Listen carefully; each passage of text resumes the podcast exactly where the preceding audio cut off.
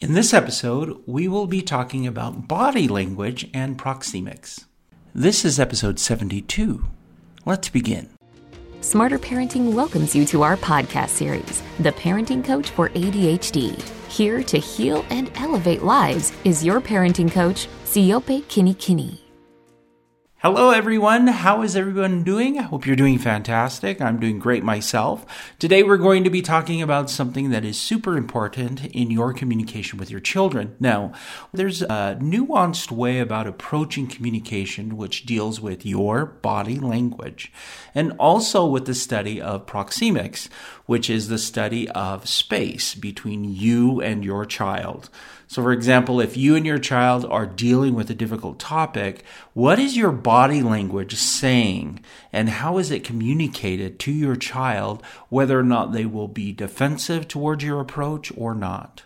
So, let's begin by talking first off about body language. Now, when I was preparing my comments and my thoughts about this topic, because it's come up with a lot of parents in teaching the skills to their children, the first thing that came to my mind was Disney's The Little Mermaid. Wonderful film, animated film. And in the film, there is a sea witch. Her name is Ursula. Now, I'm sure most of you have seen this movie because it's fantastic. It's actually one of my favorite Disney movies ever. But in the movie, Ursula the witch is trying to tell Ariel, the little mermaid, that she is going to take her voice away from her and that she doesn't really need her voice in order to communicate with this handsome prince that Ariel has fallen in love with and that she will find other ways to communicate with him. And in her song, because she's singing about this, she actually says, and don't underestimate the power of body language. And uh, for me, it makes me laugh because in the animated uh, movie, she's actually dancing around while she's singing this. And there is something to be said about that. There is something to be said about how we communicate through our bodies, how we communicate non verbally. And so that was the first thing that came to my mind. And it actually started me on a path on my own journey about my experience in dealing with nonverbal communications and body language, how our bodies communicate certain things. Now, when I was younger, I actually uh, worked as a sign language interpreter. And one of the things that you're taught in sign language is that your facial expressions are super, super important because you can convey a lot with just the way your face does things. So when I started off in training, you're taught about all these different ways that you're using your hands to communicate things, but you're also taught in how to use your body and shifting your body around while you're interpreting. So, for example, when you are having a conversation between two people, you actually shift your body slightly so the deaf person who is watching you interpret knows which character is communicating, who is actually talking, simply by shifting your shoulders either to the left or to the right. And you keep it consistent during the communication. And that's one way that body language helps to define certain things and how we interpret things based on body language. Now, I want to give a fun example or a fun tip that you should try, and that is actually to watch a video but to turn off the sound. So, we depend a lot on our ears to get the message of things that are being communicated. However, if we pay attention to the body language that's happening, it's actually really fascinating because you start to see a truth in the body language that is not apparent in the verbal communication. Let me give you an example of this because I had just seen this last week. I was scrolling through Facebook as I usually do, and one of my friends posted a birthday celebration for his son. They were in a restaurant and they had brought out a dessert for the son who was wearing the sombrero. And by him were three waitresses who were singing happy birthday to him. Now, when you actually watch this video with the sound, it's it sounds fantastic because they're clapping along and they're singing happy birthday, happy birthday. And so the happy birthday song is going on. There's clapping. The lights are bright. The kid is smiling, you know, and everyone is cheering. And what I did was I turned the sound off. I turned the sound off and I just observed the body language that was going on. during this exchange of happy birthday. And what I found was super fascinating. Of the three waitresses who were standing behind the young man and singing happy birthday, the, the, the waitress who was standing in the middle, she was clapping, but she wasn't really clapping. It was more of an air clap. And you could see her looking to the left and looking to the right her shoulders were drawn in. She actually took a step back during this whole exchange. And she's looking around and she's looking down at the kid who's receiving the happy birthday. She doesn't smile at all. And actually, before the song ends, before everyone starts cheering really loudly, she actually begins to walk out of the frame. Like, I've had enough. I am out of here. Okay. It was super hilarious to watch as a video without any sound because what I was able to pick up from her body language was, eh, I really don't care. I'm just ready to get off my shift and this is annoying. Uh, the other two waitresses were a little more into it, but you could also tell in their body language that they were communicating something very different than what they were communicating verbally. And so watching the video in the two different ways actually brought a different perspective. We are always communicating with our bodies. Our bodies are telling a story or sending out messages whether we like it or not. If our arms are folded, if our eyes are cast down, if our head is tilted in a certain direction, we're always communicating something right? We're always communicating something. And so having parents be aware of how their body is communicating with their child, especially an ADHD child who is super tense, that can actually help escalate or de escalate a situation. So, parents really need to be aware of their body language. What am I communicating? I have a friend who's a photographer, and uh, this last weekend, um, my friend was taking pictures with my daughter who went to a school dance. And it was interesting to watch him actually prepare pictures because he would do certain angles with their bodies and he would say, okay, stand this way. I want you to put one, one leg behind you and one leg in front of you. I, I need you to tilt your head up and tilt it off to the side. Okay, so he was giving directions in order to stage body language for pictures. And in talking to him, he said, you know, you are communicating through a picture a lot of different things. And depending on what you want to communicate, is how you want to place the angle the angle of the camera and the angle of the subject. And so he took some pictures that were super low on the ground, uh, and then some that were eye level, and then some that were above. And they all told very different stories. And in our discussion, because I was preparing to talk about body language, during this podcast, we talked about the importance of how we frame our bodies, what angles are important and what are not. What are we conveying in our messages?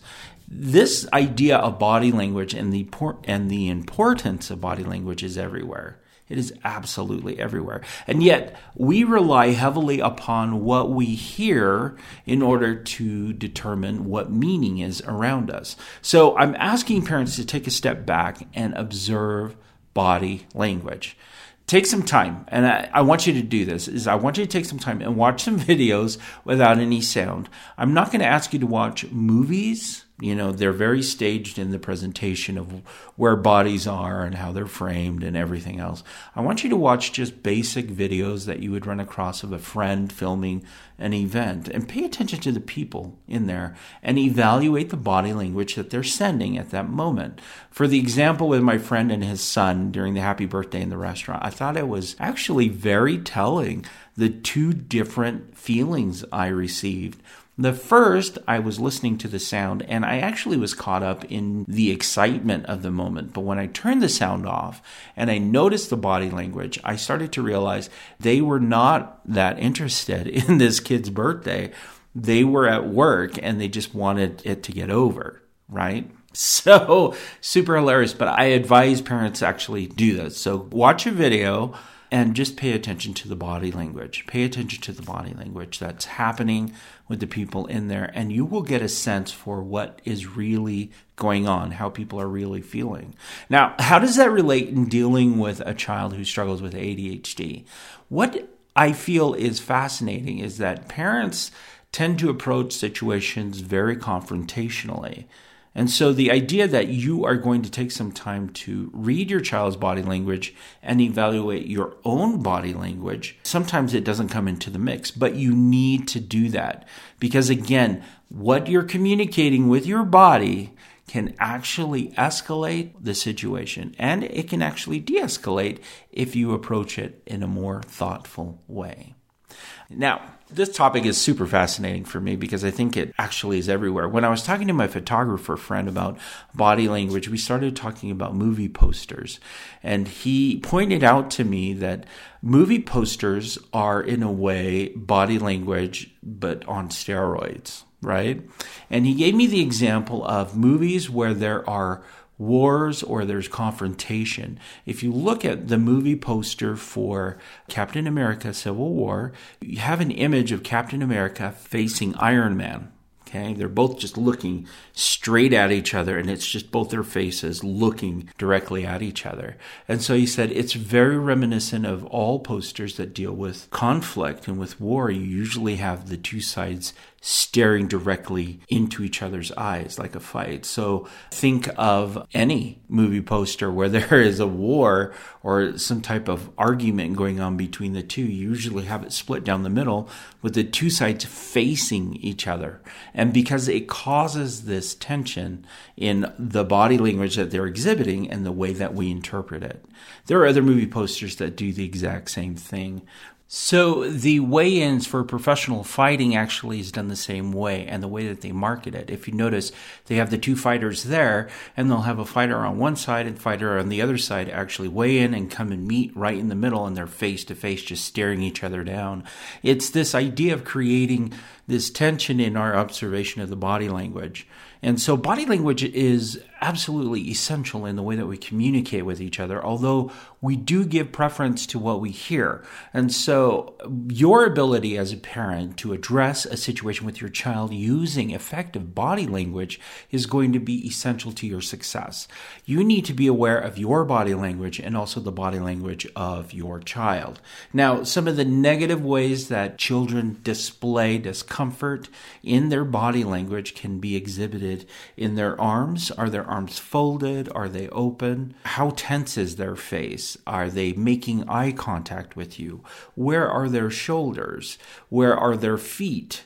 situated like what angle this is an interesting experiment that you can also try in your communication when you're standing in a circle with people Observe where the feet are pointed. If they're all pointed into the center, then everybody is involved. If you notice the feet start to shift, then that is a cue in body language that somebody wants to leave the conversation or they don't feel like they need to be a part of it. And so you can adjust that.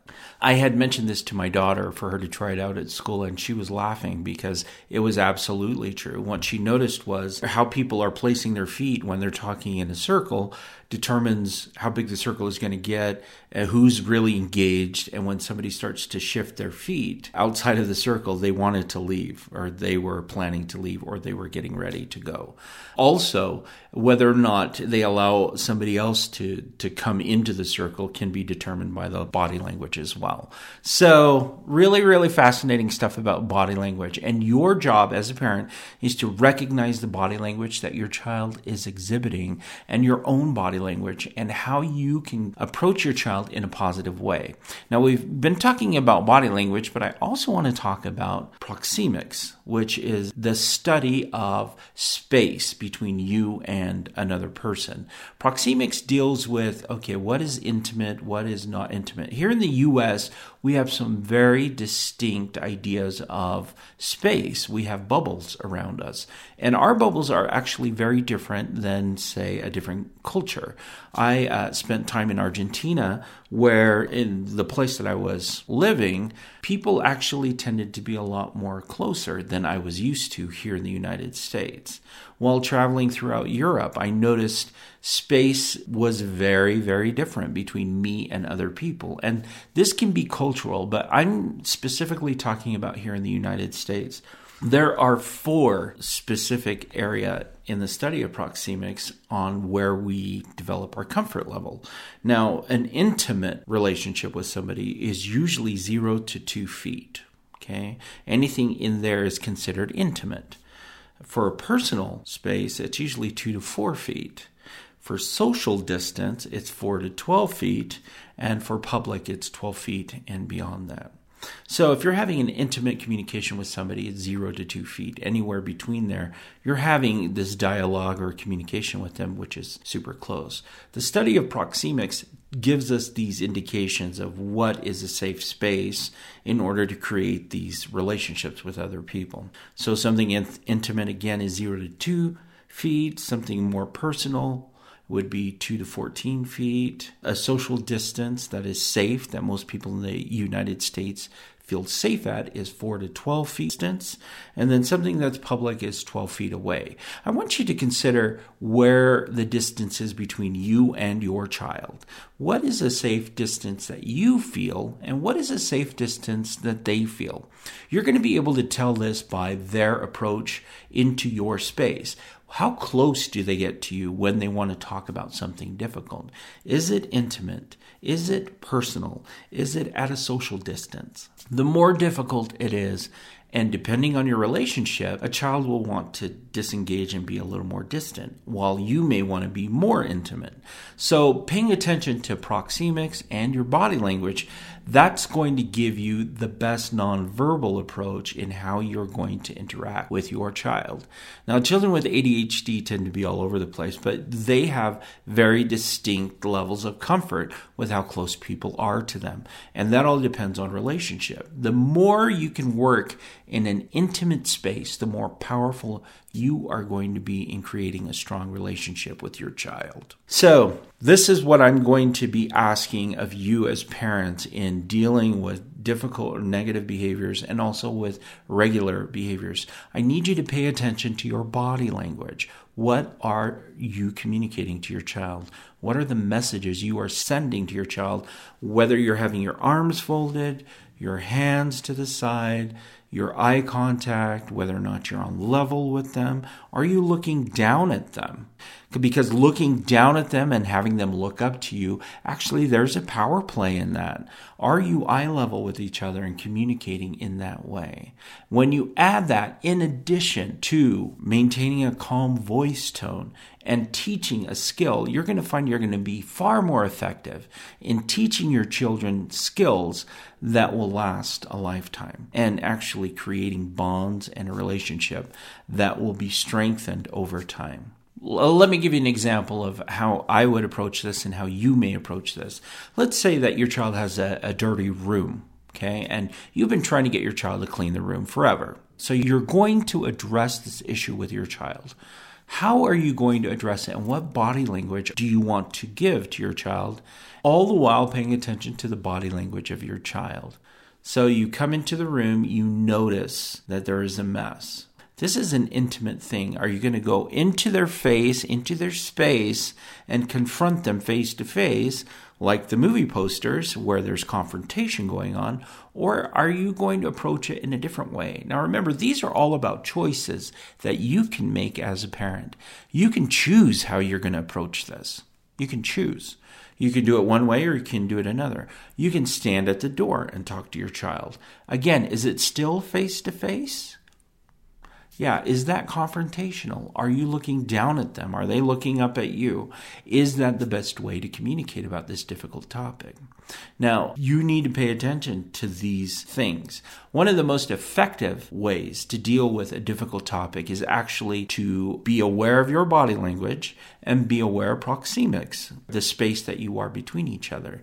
And for a dirty room that you need to address, it's better to push problem things outside of your relationship. So instead of being face to face, you want to push the problem in front. It's better to have you standing at the door with your child standing next to you, looking at the room and talking about the room and saying, okay, well, this room is messy and so the problem is pushed outside. Now, again, that's paying attention to body language and to proxemics. Now, you're having this intimate closeness because you guys are next to each other. You're standing side by side and you're looking at a problem outside, which is within the personal and social distance. The room is away And all of this helps to communicate this idea of I'm building a relationship with my child. And even though we're talking about negative things, we are doing it in a way that will still strengthen our relationship. And that the child knows the problem is not between you and the child. The problem is your child being able to follow through with cleaning their room. And it exists out here. When you start to approach problems this way you actually help teach your child to trust you and to come to you when there are difficult things. Now, what if it's something that you need to discuss that you cannot, you know, stand side by side and look at? Well, there are other ways to do that, and you can actually address that by writing the situation on a piece of paper and putting the piece of paper in front of you and having your child sit next to you and paying attention to the problem in front of you as something that you are going to solve together. You're going to work on together. And every time you praise your child, then you look face to face and say, Good job. And so you're making those connections. Anything positive, face to face, any any problems you want to push out in front of you. So those are the ways that I would approach that and keep proxemics and also your body language in check. You want to be open, you want to make eye contact, you want to be eye level, you want to push problems out to the front. You want to be intimate when you're dealing with difficult topics, but you want to be intimate in a way that is supportive of helping your child adapt to what needs to be done rather than confrontational where you're like accusing and pointing fingers. Now again, pointing fingers is a body language thing and you do not want to be doing that. Boom boom boom boom boom at your child's face or in your child's chest. You don't want to be doing that because that actually creates a wall and tension which breaks down communication and breaks down relationships.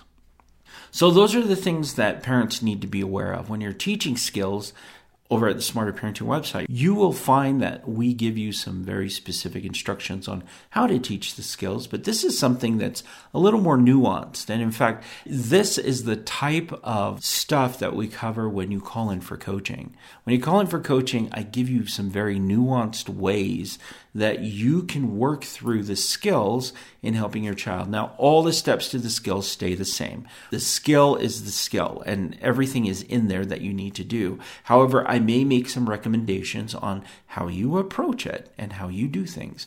Your approach to difficult topics with your child makes a difference. It makes a huge difference. And so, if you find yourself as one of those parents that is constantly arguing and fighting and yelling back and forth, you can actually help alleviate a lot of that stress simply by being aware of your body language, your child's body language, pushing problems out to the front, and being able to discuss things more calmly and adjusting the way that you approach the situation. Now, if you think about politicians, they're really great at this because they can address a lot of topics or not address topics by the way that they approach them. You can actually address anything with your child. You can. You can talk about very difficult topics if the approach is appropriate, if the approach helps to reinforce the relationship.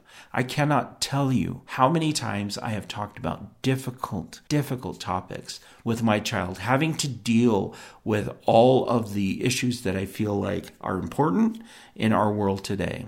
We can talk about sexuality, we can talk about war, we can talk about rights, we can talk about anything. And that's because we've created this ability and my ability to recognize body language and discomfort and then adjust and push problems out in front of us and communicate that way while keeping an intimate relationship with proxemics. I'm close to her when there are difficult things that we need to discuss, so she feels like I'm an ally and I'm a friend and I'm there to support and to help.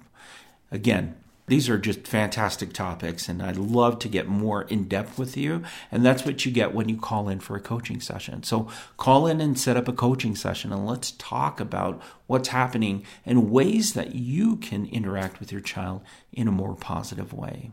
Sign up over at the Smarter Parenting website. Tell me what's going on in your family, and I'll give you some of these nuanced approaches and this body language, proxemics, super important in your approach to handling difficult situations with your children, especially children with ADHD. All right? That's it for me, and I'll see you again next time. All right, bye.